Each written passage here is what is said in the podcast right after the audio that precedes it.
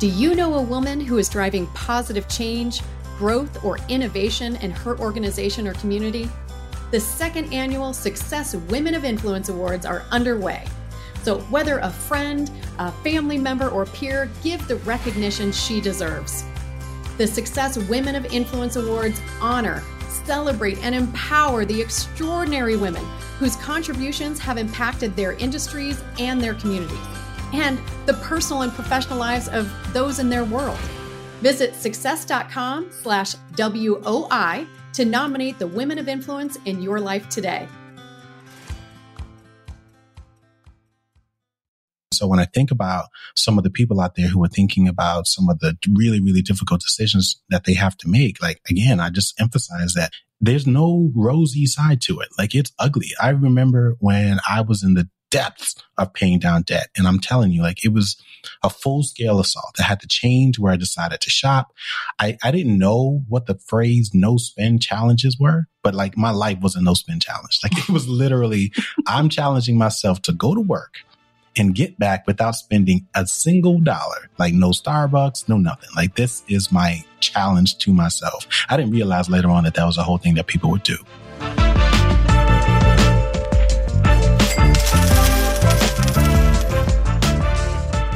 Welcome to the Rich and Regular podcast presented by Success, where we explore life at the intersection of money. I'm Kiersten. And I'm Julien. And today we're talking about whether it makes sense to invest while you're paying down your student loans. Now, student loans are starting back up this month, and it's left a lot of people in a pickle about trying to find that balance between paying them off or continuing to invest. So we're going to share the way that we think about it, and hopefully we can help you guys clarify any misconceptions or answer any questions you guys may have.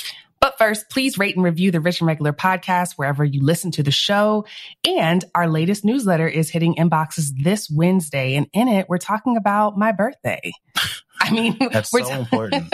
there's some other stuff in there too, obviously, but celebrating my lunar return is the most important part. So we'll be talking about that. If you're not subscribed, head to richandregular.com slash mail. That's richandregular.com slash mail to join our mailing list.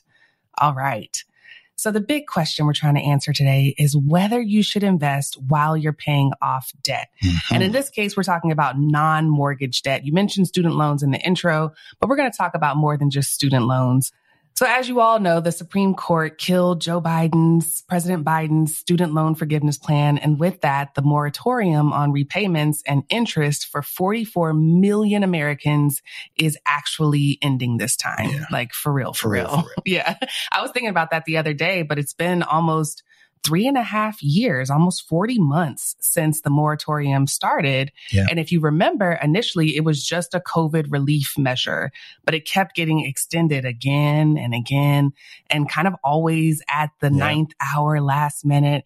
And so a lot of people just kind of kept hope alive, like Jesse taught them, and didn't actively make payments. So now they're stuck with what feels like a new bill. Yeah. And they're naturally disappointed at our government's failure to keep its promises. Yeah. And, and I can empathize with that. I mean, I think it is definitely valid to feel frustrated, uh, to feel defeated, you know, yeah. especially if you've got six figures worth of debt and you're in a line of work that does not really put you in a position to earn that kind of money to allow you to pay that off in a comfortable way, right? So I can totally get that. I think even if it's not student loans, just debt in general, to your point, like student loans is obviously the big, giant, ugly elephant in the room, but like credit card debt is also really high these days. Auto loan debt is really high these days. And so the combination of all of those things can really feel overwhelming. And I think a lot of those emotions behind debt as a whole is part of the reason why it's been so fiercely debated in the personal finance community. And I think a lot of our listeners may not necessarily be privy to that. We're definitely in the middle middle of it.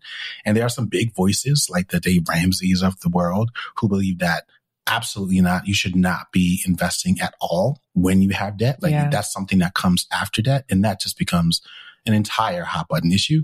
But then you've got people like us. I think the reasonable re- people, the rich and reasonable, rich and reasonable, rich and reasonable people among us who I think feel like, well, it just kind of depends, right? And we're willing to talk that out. We're willing to embrace some of the things that naturally happen in our lives. And so, yeah, we're going to talk a little bit about that. But I will also say this, like, and, and I'm not, I'm just going to be honest here because I, I reflect back on when we were writing our book and there was a particular line, and there may have been several where if I'm just being honest, like I was poking and I wrote it. I'm claiming it. I wrote that line. He wrote it. And I was poking the bear a little bit, throwing shade, if you will, at like the endless sense of hopelessness that I think a lot of people have when it comes to the promises that politicians and our government makes. And the reason why I said that was not to be mean or to like pick on people is because I'm old enough. I'm like seasoned enough. I've been around the block long enough to have had my heart broken time and time again.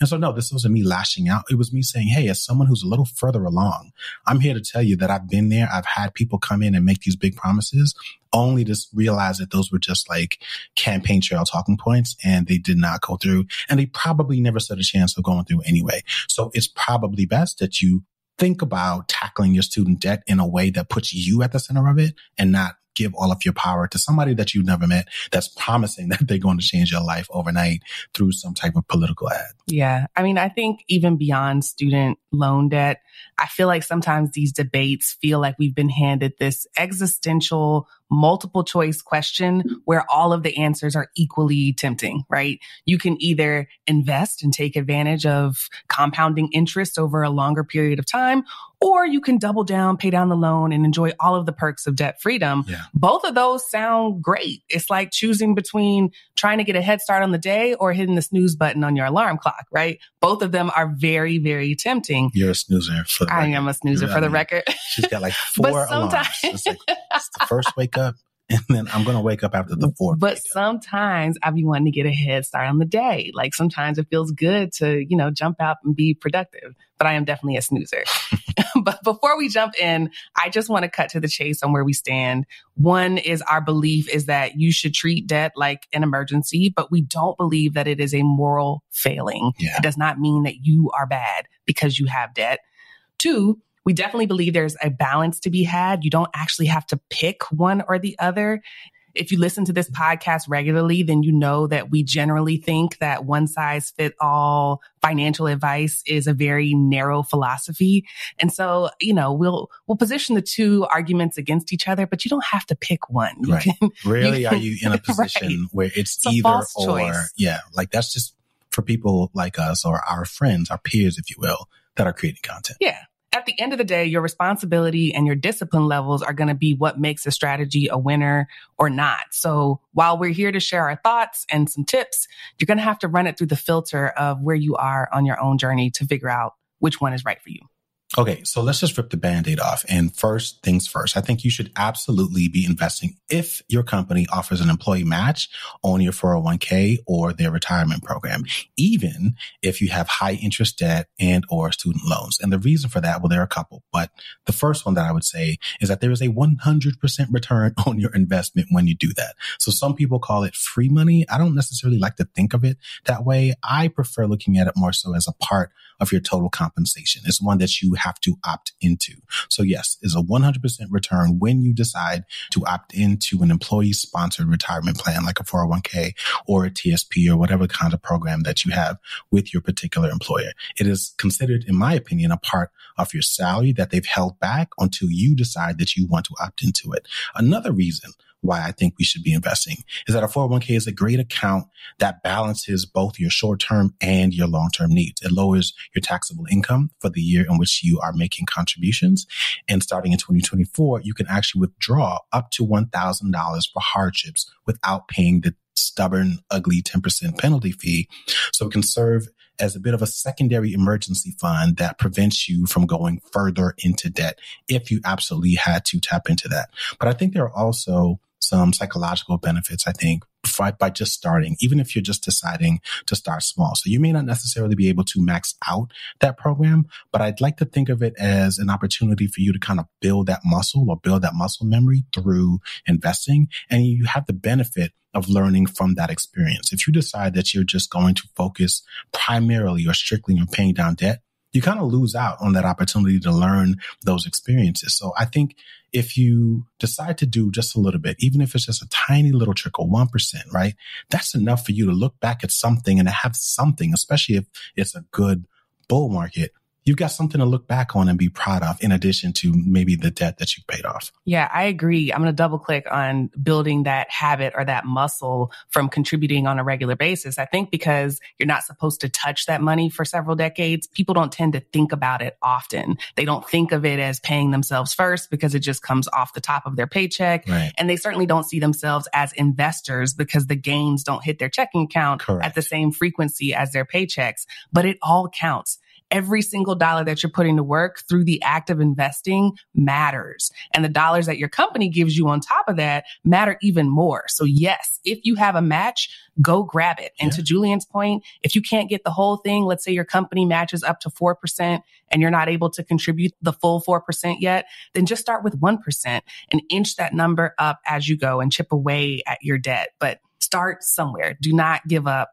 that match. Do not give up part of your salary. All right, next up, I know we said we talk about student loans and we're going to get into that, but first I want to touch on high interest credit card debt because the Federal Reserve just announced that American credit card debt levels have surpassed $1 trillion, which is a new record for us. Congratulations. I know. Do we get an award for that well, or something? The credit card companies get a reward. Yeah, and we do. get reward points. They do. yeah. Now, in all seriousness, if you have high interest credit card debt, you should prioritize paying that off before investing, with the exception of that company match. Go ahead and get that. But other than that, you need to prioritize paying off your credit card debt. And here's why. Unless you're playing with speculative assets or engaging in some sort of risky short term trading, it's really unlikely that the returns you're going to get from the stock market are going to outpace the interest that you are accumulating on those cards. It's not impossible, but it is unlikely that your returns are going to outpace the interest. Very similar to the employee match, paying off a credit card is kind of like getting a guaranteed return equal to the interest rate that you've saved. So right now, the average interest rate on a credit card is 20.53%, which by the way is almost a that's, record that's high. Insane. Yeah, that's that's that's insane. I said that like cheerfully, but it's a record high. That is insane. 20.53%. Once you pay off that balance, you are guaranteed to save yourself 20%, which in a way is the equivalent of making a 20% return. Yeah, I was going to say it's like a 20% raise. Yes. Right, right there, right? And like we've always said, I think the easiest way to get a raise is not just to keep on asking for a raise, is to give yourself a raise. Put yourself in that position of power by paying down that debt. And that's one of the easiest and fastest ways I think a lot of people can give themselves more money at the end of the month. Now, paying down high interest debt also gives you a stable foundation to invest without the weight of other obligations. And so when I think about some of the people out there who are thinking about some of the really, really difficult decisions that they have to make, like again, I just emphasize that there's no rosy side to it. Like it's ugly. I remember when I was in the depth of paying down debt. And I'm telling you, like it was a full scale assault. I had to change where I decided to shop. I, I didn't know what the phrase no spend challenges were, but like my life was a no spend challenge. Like it was literally, I'm challenging myself to go to work and get back without spending a single dollar. Like no Starbucks, no nothing. Like this is my challenge to myself. I didn't realize later on that that was a whole thing that people would do. But between that, like embracing practices like minimalism, like making those difficult decisions about where you want to take your vacation or if you're going to even take a vacation at all.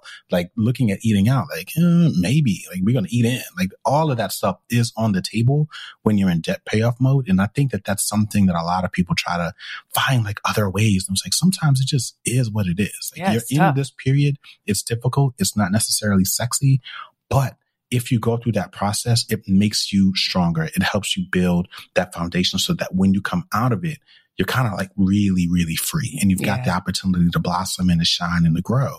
And so ignoring it sort of cheats yourself of that opportunity so that when you do come into more money, now you can't even take really great advantage of it because you still have this debt that you've been deferring or kicking down the line. Yeah, I, I, you, you are absolutely right. We ain't gonna lie to you. Them years, and it was five solid years of paying down those debt. That debt dogs. was, it was a, a lot, lot, of hot, hot dogs. dogs. a lot of peanut butter and jelly. it, it was a lot of just like imagining life after it. And we actually did a podcast on life after debt if you are interested in and what that feels like. But you're absolutely right. It's, I'm not going to lie to y'all and say it's fun and like the no spend challenges make it, you know, engaging. No, it's, it's hard, but it is absolutely worth it at the end of the line. All right, let's talk about people with student loans because if you have student loans, the rule of thumb is a little different for you based on the terms of the loan. Now, typically experts will say if your interest on your student loans is under 5%, you can safely assume that you're not leaving any money on the table by investing since the average market return is 7%. But if you after you factor in inflation, after you factor in inflation, correct. The average market return has been somewhere around nine and 10%, but we take it down to seven to account for inflation and volatility. But if your student loan interest rate is above 7%, experts tend to say that you should prioritize paying it off because you're at that moment where you might incur more interest than you make in the market. Which begs the question, how do I find out what my student loan interest rate is? I am surprised at how common this question is, but I'm also not surprised because a lot of people don't read the paperwork behind their loans. They get the bill. They assume that you know, I have the money in my checking account and then they just pay it without understanding what the terms of that loan is. So with federal loans, the interest rate is fixed and it's the same for all borrowers. So for example, undergrad students who are looking to take out loans for the 2023 24 school year have a 5.5% rate effective through June of next year, June of 2024, which is up from 4.99% last year. And grad student rates are higher than that. So I don't, I don't remember what the grad student rates are, but they're higher than five and a half percent for the 2023, 2024 school year. So that's federal loans. Now, private loan companies are actually allowed to set their own interest rates, which may be higher or lower than the federal loans and can be fixed or variable depending on the credit worthiness of the borrower. So if you have a private loan, most people have a federal loan, but if you happen to have a private loan, check that individual loan provider's documents to determine what your interest rate is. Now, I want to insert a quick PSA because if you have federal loans and you haven't been making payments during the moratorium, several of the companies that used to manage the debt on behalf of the government have actually stopped doing so during the pause. So in other words, they sold your debt to another provider. And about roughly 40% of federal loan holders will be paying somebody different this time around assuming that they haven't been Ooh, making payments. Yeah. So if this is you, you should have gotten a letter notifying you. So like when Navient got out of the student loan business, they sent letters to people. That was back in 2021, but there are several others that have now stopped processing these loans. If you're unsure, you can check on studentaid.gov. But I'm saying all this because you need to know who your provider is in order to access the terms of the loans. So again, if you haven't been making payments, verify who your servicer is. If it has changed, go ahead and take care of all of the administrative stuff like setting up your new online account, updating your contact info and setting up your auto payments if that's what you want to do, if that's your plan to pay it off. Then look for your interest rate and your APR while you're in there. They're typically pretty good with creating like redirects. And so even if for a while, let's say one company sells your loan to another company, you can still go to that website, but they will very quickly like just yeah. redirect you. Like not us no somewhere more. else. So if you see that happen, don't freak out. Don't think that there's something wrong with your computer, right? Because I remember thinking like, wait, who's this? Like, right. That's not Is who I have scam? my account with. Yeah. it's kind of normal and to your point. Like maybe you've missed the mail or maybe you thought it was junk mail or something like that. So it's pretty common, unfortunately. But if that happens, don't be alarmed. Just kind of trust the process, go through it. That way you can access the information that you're looking for. Now, I'm glad Kiersten mentioned APRs, which stands for annual percentage rates, because when it comes to credit cards, your APR and your interest rate are usually the same, which is why people tend to use the terms interchangeably. But with student loans, they're different. Yes. So this is more so for people who are taking out new loans, but this may be helpful context for those with older loans. You're going to have to want to look at APR to get a more comprehensive or thorough view of what you're actually paying. So the APR will tell you the total cost of the loans, including interest, plus fees like the origination fee. And if you're unfamiliar with origination fees, it's because you've never had a mortgage or like a personal loan because they tend to throw those in there. But they're basically a processing fee, if you will. It's something that the bank charges you, the borrower, to cover the costs associated with underwriting and approving your loan application. So when they incur expenses for things like credit checks and administrative work, they don't just pay that themselves. They just pass that on to you as a borrower in the form of what they call this origination fee. Now they're typically calculated as a percentage of the total loan amount and it's usually deducted upfront from the loan amount. So if you applied for, let's say, a $10,000 loan with a 2% origination fee, you can expect to pay $200 upfront and then you would receive $9,800 in your account. Now, keep in mind, you're still borrowing $10,000 and you will still owe them $10,000, even though you actually received like a little bit less than that. That's yeah. just sort of the game that they That's play. That's the game. But you want to keep in mind that that 2% needs to be factored into your calculations. Yeah. And it's tricky because federal student loans publish the interest rates, but not the APRs. So whenever you see that the headline interest rate is five and a half percent for undergrad students, just know that's not the total cost. There's a little over 1%. I think it's 1.057% of an origination fee for direct subsidized and unsubsidized and 4.228% for direct plus, which are the unsubsidized loans for parents and graduate professional students. So to your point, it matters. It does. And assuming that new undergrads are getting federal loans, it puts them right at that right under that 7% where the guidance is to prioritize paying down the loans over investing. And so if you're, you know, if you're taking out grad school loans, it actually puts you way over that 7% threshold, which honestly just makes me sad. And it explains why so many young people are chasing high risk quote unquote investments because they need more than 7% Correct. of a return to actually make it make sense while they're paying down their debt. What it does though is it increases the risk in your investments. And if you end up on the other side of the investment where you're losing money, even if it's just on paper, it makes you less likely to want to invest again.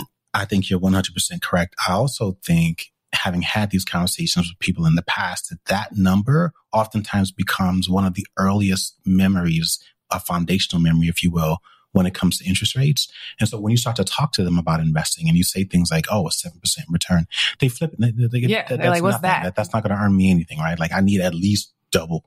Right? right? Even though in our world, in our time, I feel like I'm aging myself, when somebody's promising you double digit returns, like that's actually a red flag. Right. You should actually be thinking about that as well. Well, that sounds a little odd because historically that's been really, really difficult to achieve all that to say, like, these are the kinds of details that you want to have. And this is part of the reason why we're having this conversation. So hopefully you see yourself in this story. And if you do, hopefully we're steering you towards making a better decision with your money. This seems like a good time to take a quick break. We will be right back.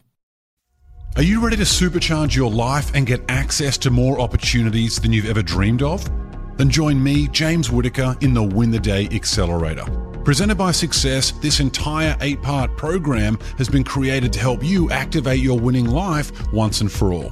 You'll gain clarity on your goals and purpose. You'll learn how to quickly overcome challenges, and you'll get proven tips and frameworks that will deliver you big results fast in all areas of your life.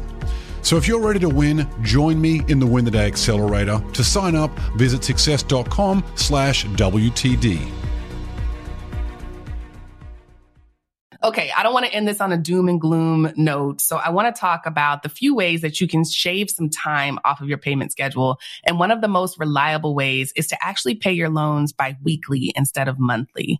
So you want to check with your lender first to see if their system will accommodate multiple auto payments in a month. Some of them default to only one auto payment. And so the other one has to be made manually.